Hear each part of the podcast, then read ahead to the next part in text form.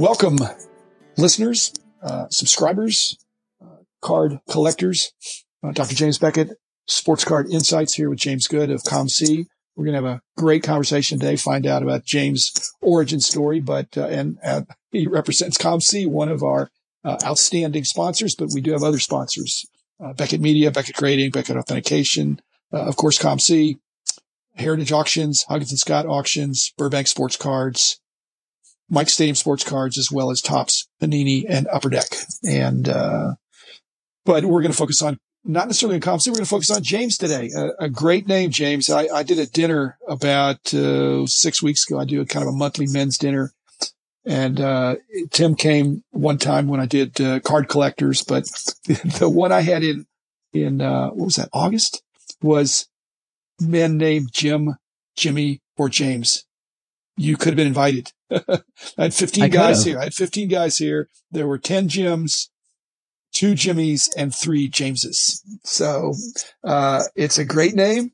and uh, a lot, of J's in that room. a lot. Nobody had to worry about. He just had to worry about whether they were being called by a nickname or a formal name. But uh, tell us about your origin story and uh, how you, you know, what you did before you got to COMC. A little bit about what you uh, do at COMC, but I, I want to get you back later and just talk about COMC and the and that. So let's focus first on uh, on your origin story as a collector, and if you're sure. a dealer or any of those things, just uh, give us a, sure. give us some context. Yeah. So my earliest memories of sports is um, watching my grandpa. Uh, you know, root for the 49ers during their early 90s run of Super Bowls. Um, and so by de facto, my entry into sports was as a 49ers fan living in Seattle. Um, so, you know, we would watch 49ers games and we, my grandpa wasn't really into baseball that much. So it was mostly just football, um, and professional wrestling. We were, he got me hooked on, you know, the Hulk Hogan's and Macho Man Randy Savages of the world.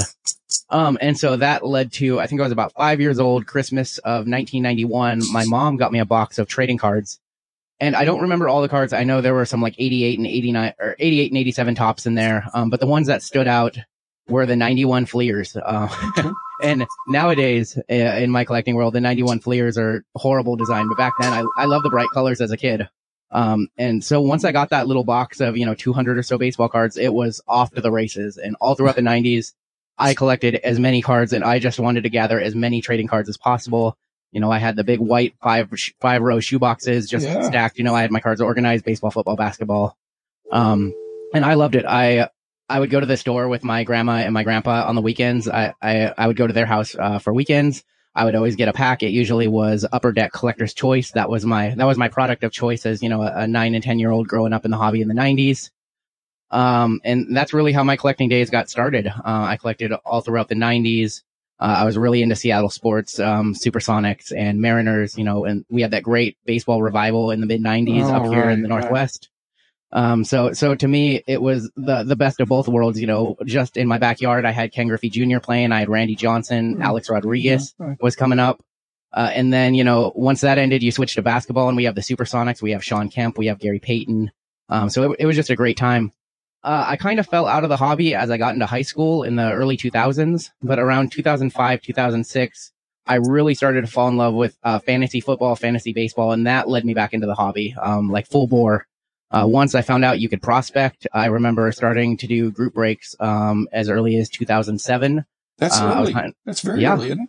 Yeah, it was with forums, so there wasn't even any video. You just took the word, you know, you sent them PayPal, they ripped it, and you got your prospects. I remember doing that. I was really big on the Giants that year because they had a lot of good young arms, as well as um, Tim yeah. Lincecum had rookie cards that year. Were you? Uh, I'm not hearing much about selling. Were you just accumulating and and and getting I, more and more cards, or were you trading or selling or? Otherwise, as a kid, yeah. as a kid, it was for me. It was just accumulating and trading locally. Um, I, I don't live in, I didn't live directly in Seattle. I lived in the smaller kind of outskirts. Um, my graduating class was 130 people. Um, so, so I, I come from a small town of about 5,000 people. Okay. Um, so not a whole lot of traders, or not a whole lot of collectors out there. My first selling experience was probably in 2002, 2003, um, via eBay.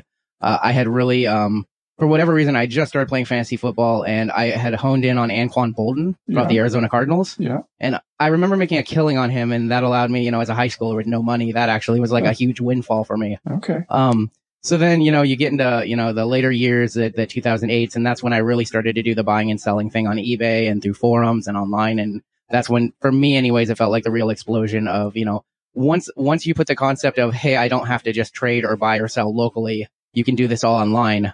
Uh, that's when it all kind of made sense and all clicked, and that's when I started to do just about everything in the hobby. So for me, currently, uh, I mostly just do buy. I, I do everything. You know, I'm a collector. I still collect my Seattle guys. I collect um, Mitch Haniger of the Seattle Mariners and Daniel Vogelbach, who's yeah. one of my all-time favorite players. Um, and yeah, I, I do that. I, I, try to go to the local shows. I don't get out there as much as I'd like. Um, I go to the national every year with COMC. I'm very blessed to be able to do that. Um, and then also, as, as of late, I, I, have a real urge to rip wax, uh, specifically retail wax. When I when I go to the grocery store, I just can't help myself. I was reading about that. I hope you can help yourself, but uh, it, the problem is it's an addiction. If you're like losing uh, all your money, and it's it, but it turns out you perhaps are able to pick uh, uh, nuggets, gold, Zions, and things out of it was that just a trial and error, or do you have some skill in picking the right uh, Walmart or Target? no, there, there's no skill in that at all. Um, so I mean, working in the industry, obviously, you know, hobby boxes are much better than retail boxes. Yeah. Um, on on the flip side, getting a retail box is way more convenient than getting a hobby box. Uh, and it just happens to be, you know, two feet away from the counter when you're checking out. Um, well, wait, so, wait, wait, wait, wait, James. I mean, the problem is the Walmarts and Targets I go to don't have any of the good product have you been here? or is just people, uh, you know, so, they so, just don't last on the shelf. So how are you finding the better product? Are you having to drive long distances to find uh, obscure, out of the way uh, retail places? So, so there, there's a nice little loop of about 11 different Targets and Walmarts within a 60 mile radius of me. And living in the Pacific Northwest, it's absolutely beautiful out here. So when the weather's nice, I don't mind making that loop. I've made it a couple times in the last month. Um, but you know, uh, most of us know, or, or some, uh, you know, the collectors around here know that the targets generally restock on like Mondays and Thursdays. Yeah. Um, so those are the two best days. And, and funny enough, Jim, when I did hit my Zion Williamson Black 101 out of, um, Prizm Draft retail, I actually flew with it down to Dallas a couple weeks ago yeah. to get it graded at BGS. And I actually stopped at, um, Nick's down there. Yeah. Uh, yeah. To, but I also stopped at what they call a super target, which we don't have up here. And yeah. their trading card section was miserable. um, so, so I feel you there. Um, but when I'm buying retail products, I really only want to buy the retail exclusives. Like the mega boxes were a really hot product for Prizm Draft or like Topps Holiday. I, I like, I like retail exclusive products only or like winter hoops, for example. Um, that's one that I'm currently looking for. Why is that? Do you think they're, they have uh, parallels that are, that uh, you can sell on COMC or, or eBay so, or what? So, so that's one of the that's one of the unique things. You know, working at COMC, I'm able to get newer products onto the site faster when I just you know hand deliver it to our team, and a week later it's up on the site. Um, but for me, it's like if I want to bust, you know, Topps update, I would rather buy a hobby box than buy it at the retail store just because the configurations are worse yeah. in the retail store. Yes. Um, but on the flip side, when there's no hobby configuration for like winter hoops or when there's, you know, in the, in the Prizm mega boxes, there were, I think you got somewhere between 10 and 12 target red Prizms, for example. Um, you know, those had a lot of value getting those up onto COMC first. So for me, when I was able to get the mega boxes early into the release window of Prizm Draft, I knew that it would be really, really hard to lose money on such a hot product.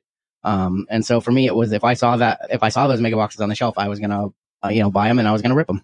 So you're, you're, when you go to these retail places, you, you have an idea what you're looking for and frequently they're just not there.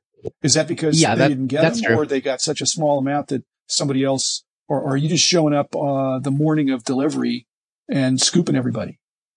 No, um, you know, there was some that, you know, it was clearly they sold out or they only had a couple left. Um, but you know, I, I have an idea of what I'm looking for. Um, and, and specifically when I was out searching for the mega boxes. Yeah. Uh, and I never, I never thought that the story was going to end with me hitting a one of one Zion out of those. That was just incredible. I thought at best, okay, maybe I'll hit a Zion auto, you know, yeah. because I did open about 20 of them. But to hit that card out of retail, it was just, you know, it was, it was silly to me. Um, it was overwhelming at first for sure. Uh, I would say yes. I mean, I hope, you know, for, for listeners, I mean, James, I've, I've seen you at some of the shows and we've, we've talked a little bit and you're a very personable guy, but you also have some, you know, analytical, you know, like I do of trying to figure out what's the best deal and all that stuff. But just for the benefit of the listeners, uh, what James is talking about was a rare occurrence. It doesn't happen uh, very often, and that's what makes it so noteworthy. That uh, uh, retail does have some good stuff in there, but it's you know the, the the best stuff is perceived to typically be in the hobby configurations. Yep. And so, I mean, for me right now, you know, and, and, I bust product, you know, because it's fun. Yeah. Um, but, but for me, my, I guess right now, my position as specifically a collector and not a COMC employee is, you know, I like, I, I like the entrepreneurial aspect, the investing in players and the, the guessing and playing the long game. Um, and so that's kind of my position now whenever I'm out at the national, you know, I'm probably not looking for established, you know, cards that have, you know, established value. I'm looking for guys who can blow up in the next year or so. Okay. And, and I'm also looking for cards that visually appeal to me. So I think there's a lot of younger collectors who will, you know, buy the Luka Doncic Prizms of the world, mm-hmm. um, you know, on the, on the premise that they'll gain value. For me, I like the eye appeal of a card as well. Mm-hmm. Um, and so that plays a big aspect into what cards I buy, um, to potentially sell in the future. But when you're buying, uh, and, and, uh, busting all this retail product. I mean, aren't you left with a lot of base cards? What, what do you do with those? Yeah, I do have a I do have a very large stack of base Prizm draft, and um, I probably I don't have any plans for them. Um, you know, I might I might dump them to somebody who does sell at shows. You know, I don't set up at shows, yeah. but maybe one of the COMC employees or one of my friends do set up at shows, and you know, I'll get a few bucks for them. Um, but you know, yeah, I am left with just stacks and stacks of base cards, so that that that is a reality. Uh, what do you do social media wise with respect to just you as a person, not necessarily you as, as uh, COMC? Yeah. So, um, you know, I, I like to stay involved in the hobby. You know, I am com- the communications manager for COMC. Yeah, yeah. So that means I handle all of our social, uh, and marketing in my own personal, uh, time. You know, I like to post my cards and my flips and things like that. But I also like to record, um, I like to do videos, um, I have a podcast. I, I don't want to name drop it or anything else. I try to keep my personal life separate from, you know, cards. Um, but I am familiar with the podcasting. I, I do yeah. a weekly podcast. Uh, I've been venturing a little more into YouTube content as well. Yeah.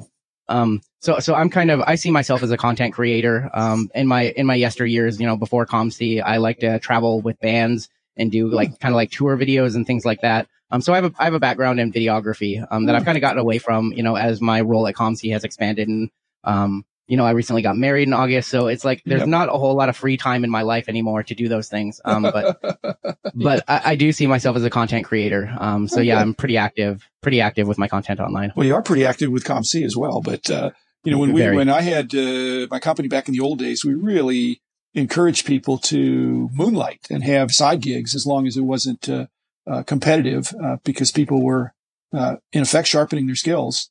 And so we had a lot of fun with people uh, starting side businesses. Uh, you know, in, in graphic design, a lot of our graphic design team did a lot of, uh, work on the side and work together and stuff. So just like I say, sharpening your skills. So I see that as you doing something like that. If you do something you love and you do something you're good at, then, uh, it's, it's, it's fun to go to work, whether it's for pay or for, uh, for, uh, your, your hobby. So you're getting to do all that together, all together, which is exactly what I did. And uh, as befits a couple of guys named my, my, my name's James too. I'm James Beckett the mm-hmm. third.